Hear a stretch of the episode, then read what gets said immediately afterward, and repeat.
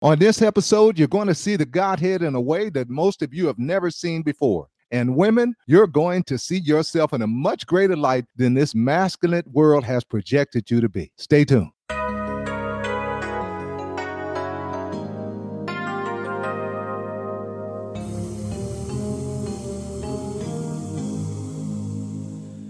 Life was bitter to the core. There was nothing to live for until love came. My name is Harold J. Perkins, and at the age of 17, I was selling drugs and on my way to an early grave. While sitting in my house with about 10 guys, God gave me an out of body experience, and I was lifted above the room. I could see everything moving in slow motion. After that, I got up and put those guys out, and I cried out to Jesus Christ. He came into my life with liberty and purpose. Then I ran into religion. And it has taken me over 40 years to navigate through religion to fully understand what came into me that day. This podcast is to help put you on a faster track than it took me to get through religion and experience life, liberty, and purpose on a higher level. So get ready. We're about to start a revolution.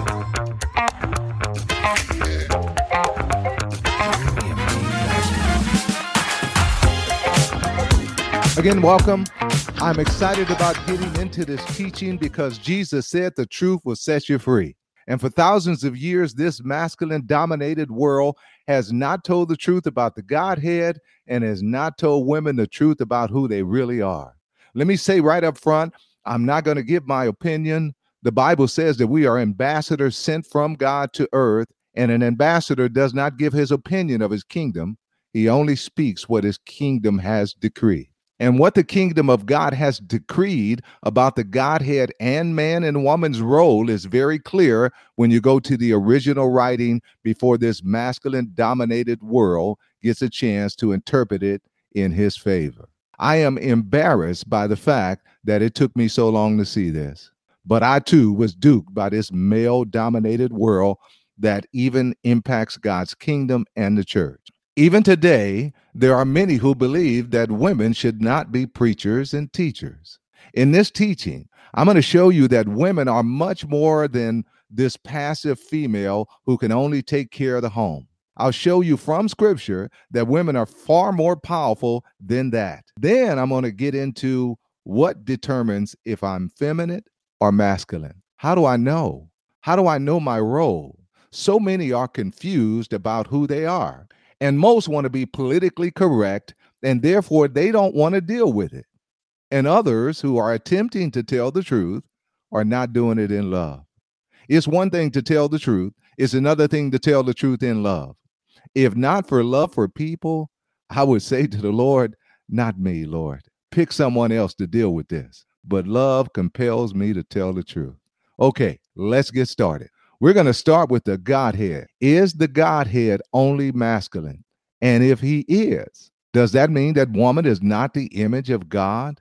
We're going to start in Genesis 1 26 and 27. Here's what it says. And God said, Let us make man in our image, after our likeness, and let them have dominion over the fish of the sea, over the fowls of the air, and over the cattle, and over all the earth, and over every creeping thing that creeps upon the earth. So God created man in his image. In the image of God created he him, male and female created he them. I'm going to read that last verse again. So God created man in his own image. In the image of God created he him, male and female created he them. Notice that God said, Let us. Who is us he is talking about? I'll get into that later. But notice it says he created both male and female in his image. Now, some say that only man was made in the image of God because God made man first. And then later, God made woman. Well, let's look at that. All right, I'm in Genesis chapter 2, verses 20 through 23. And Adam gave names to all cattle, and to the fowls of the air, and to every beast of the field. But for Adam there was not found an helpmate for him. And the Lord caused a deep sleep to fall upon Adam, and he slept. And he took one of his ribs, and closed up the flesh instead thereof. And the rib which the Lord God had taken from man made he a woman, and brought her unto Adam. And Adam said, This is now bone of my bones and flesh of my flesh. She shall be called woman because she was taken out of man. Now, notice it says that she was taken out of man.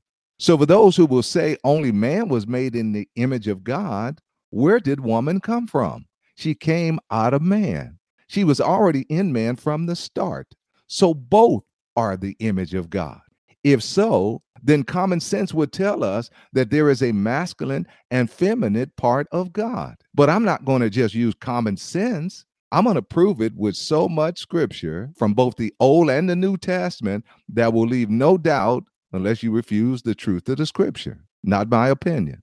Now we know about the masculine side of God because he is constantly referred to as Father. Where is the feminine side? Let's go to the beginning at Genesis verses 1, 1 and 2. Uh, this is the first book of the Bible. This is at the beginning of creation. Here's what it says In the beginning, God created the heavens and the earth, and the earth was without form and void, and darkness was on the face of the deep. And the Spirit of God was hovering over the face of the water. The word for spirit here is ruach. I may not be pronouncing that right. I'm not a, a Hebrew scholar. It's spelled R U A C A. Now, in English, it is translated spirit sometimes, sometimes wind, or sometimes breath. Now, in the Hebrew, the word ruach is a feminine now always. So the spirit hovering over the earth, according to the Hebrew original writing of the Old Testament, is a she.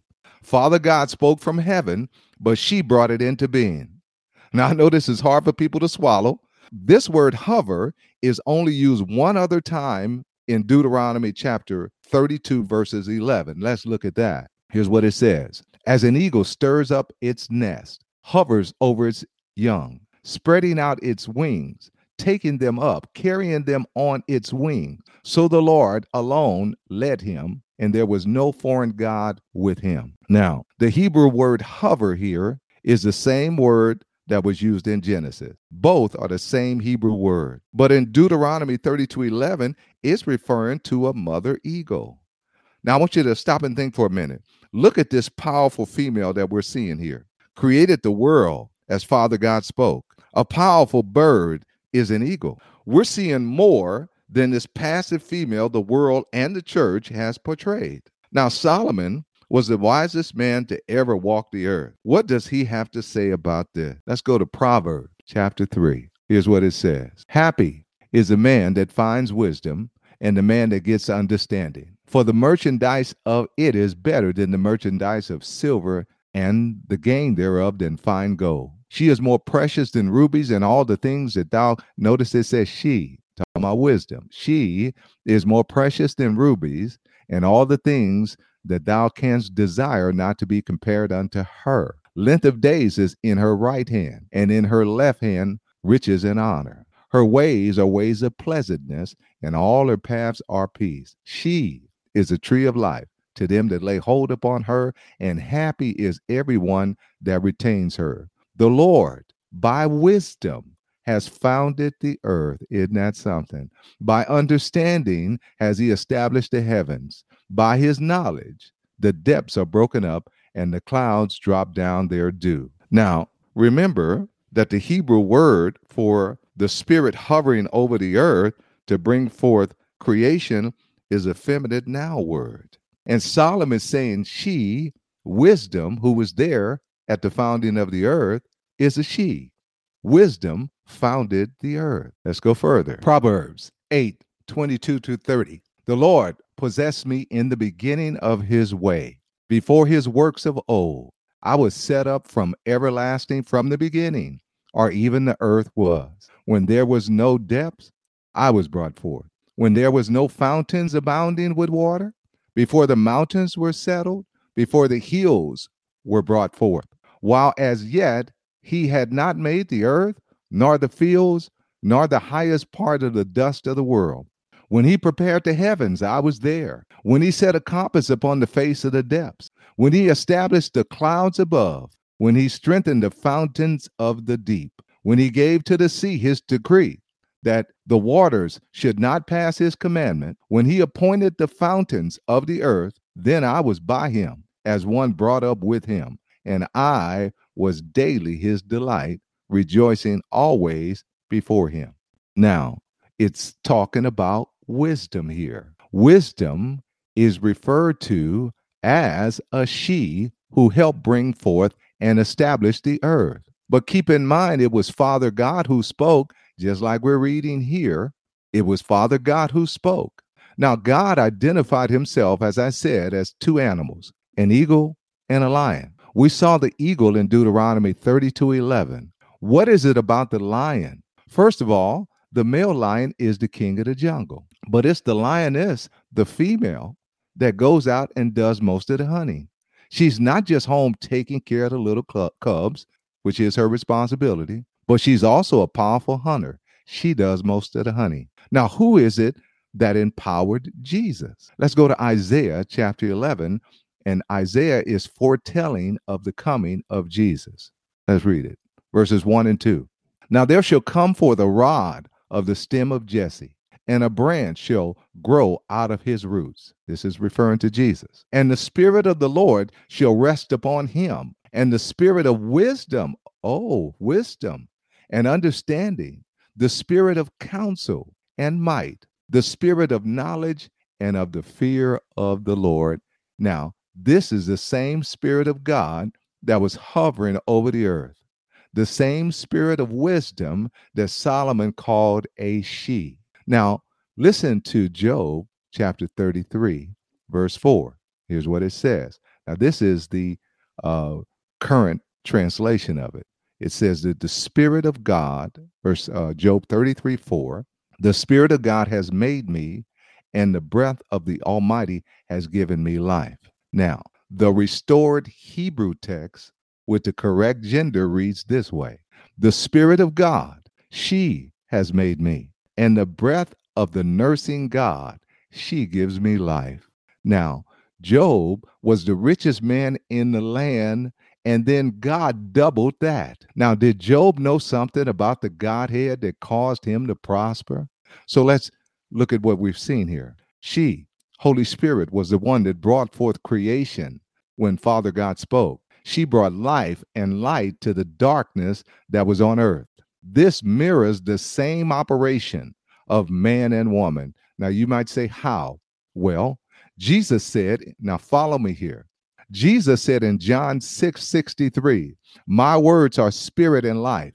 If his words are spirit and life, then the words the Father spoke in the beginning are spirit and life. In addition, Jesus said in Luke 11, I'm sorry, Luke 8, verse 11. Jesus calls the word of God seed. So God's words are seed and they are life. Who conceived the seed in the beginning? Holy Spirit received what God spoke, conceived them, and brought forth creation, brought forth life. Is this not a mirror of the man and the woman he created in his image? They created in his image. Man releases seed into a woman that brings forth life, just like the Godhead. Looks like the image of God to me. Now, I'm going to show you this same process in the virgin birth of Jesus. But first, why does it appear that Jesus and the New Testament call Holy Spirit a he or an it, but never a she? Well, while the Hebrew, follow me, I'm, I'm taking my time with this so you can really get this. While the Hebrew language is gender specific, referring to Father God as masculine and the Spirit of God as feminine, the Greek language, which is the original writing of the New Testament, is not gender specific. The word for spirit is pneuma, P H E U M A. I may not have said that right, but that's the spelling. It's neutral. It's not gender specific like the Hebrew language. There is no gender at all attached to the word. Therefore, it's not Jesus calling Holy Spirit a he or an it, it's the translators. The Greek word is neutral and could be a he, a she, or an it. Now, there's another Greek pronoun used in the New Testament to describe Holy Spirit. It's uh, the word autos. Now, I'm going to go to Romans chapter 8, verse 16. Here's what it says in the King James Version the Spirit itself bears witness with our spirit that we are the children of God. The word here is autos and could have been translated it, he, or she. It is also sometimes translated he along with it, but it is never translated she. I wonder why. Now, let's look at the characteristics of the Holy Spirit in the New Testament to see which gender should have been used. John 16, verse 7. Here's what it says This is Jesus talking. Nevertheless, I tell you the truth. It is expedient for you that I go away. For if I go not away, the Comforter will not come unto you. But if I depart, I will send him unto you, which is what the translation says. Well, let's look at the characteristics of a comforter. Does it sound like it's a masculine or a feminine characteristic? I'll let you decide. Sounds more feminine.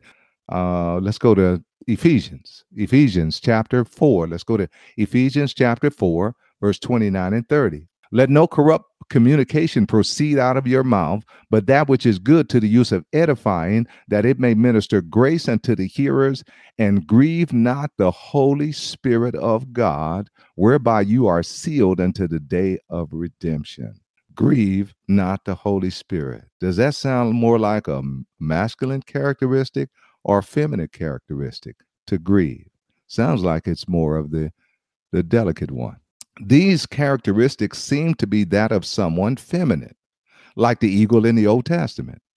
But we also saw the feminine spirit create the earth in power. So, where can we see both characteristics in the New Testament? Let's go now and let's go look at the baptism of Jesus. I'm in Matthew chapter 3. I'm going to start at verse 13. Then comes Jesus from Galilee to Jordan unto John to be baptized of him. But John forbade him, saying, I have need to be baptized of you, and come you to me? And Jesus answered and said unto him, Suffer to be so now, for so it becomes us to fulfill all righteousness. Then he suffered him. And Jesus, when he was baptized, went up straightway out of the water, and lo, the heavens were open unto him, and he saw the Spirit of God, listen to this, the Spirit of God descending like a dove and lighting upon him.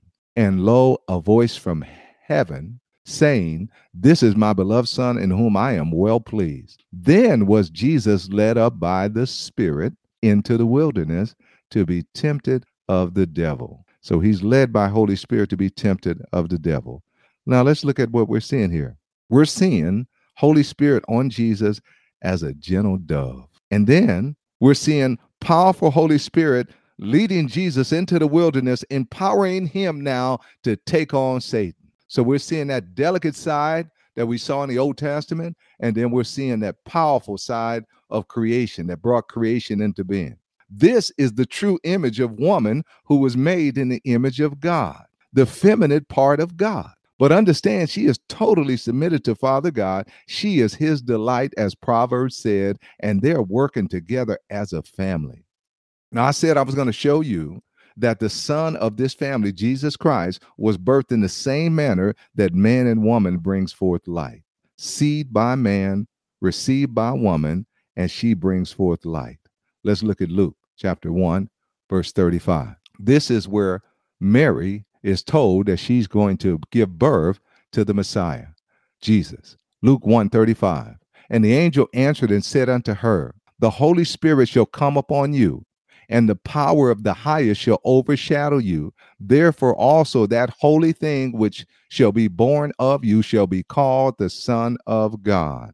Now, you may say, Harold, you said that the Father gives the seed and Holy Spirit brings forth the light.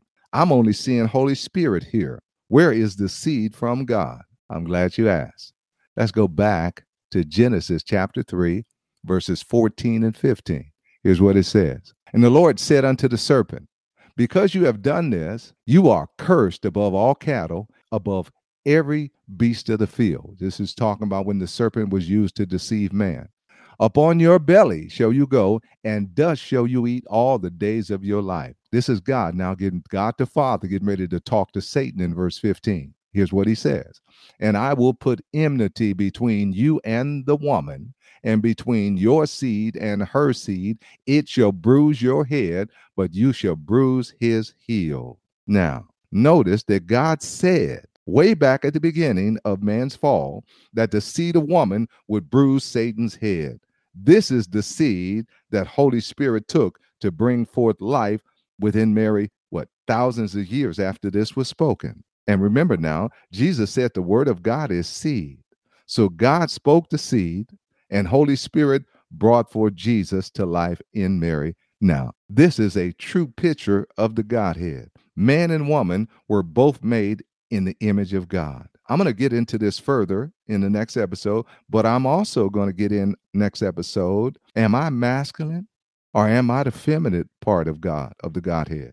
And how do I know? What is my role? Now, you that are listening may already know, but I guarantee you what I cover will help you to help others who may not know. And again, I'm not going to give my opinion. I'm going to tell you what the word of God says. I got more on this, and we're going to get deeper into this uh, on the next episode.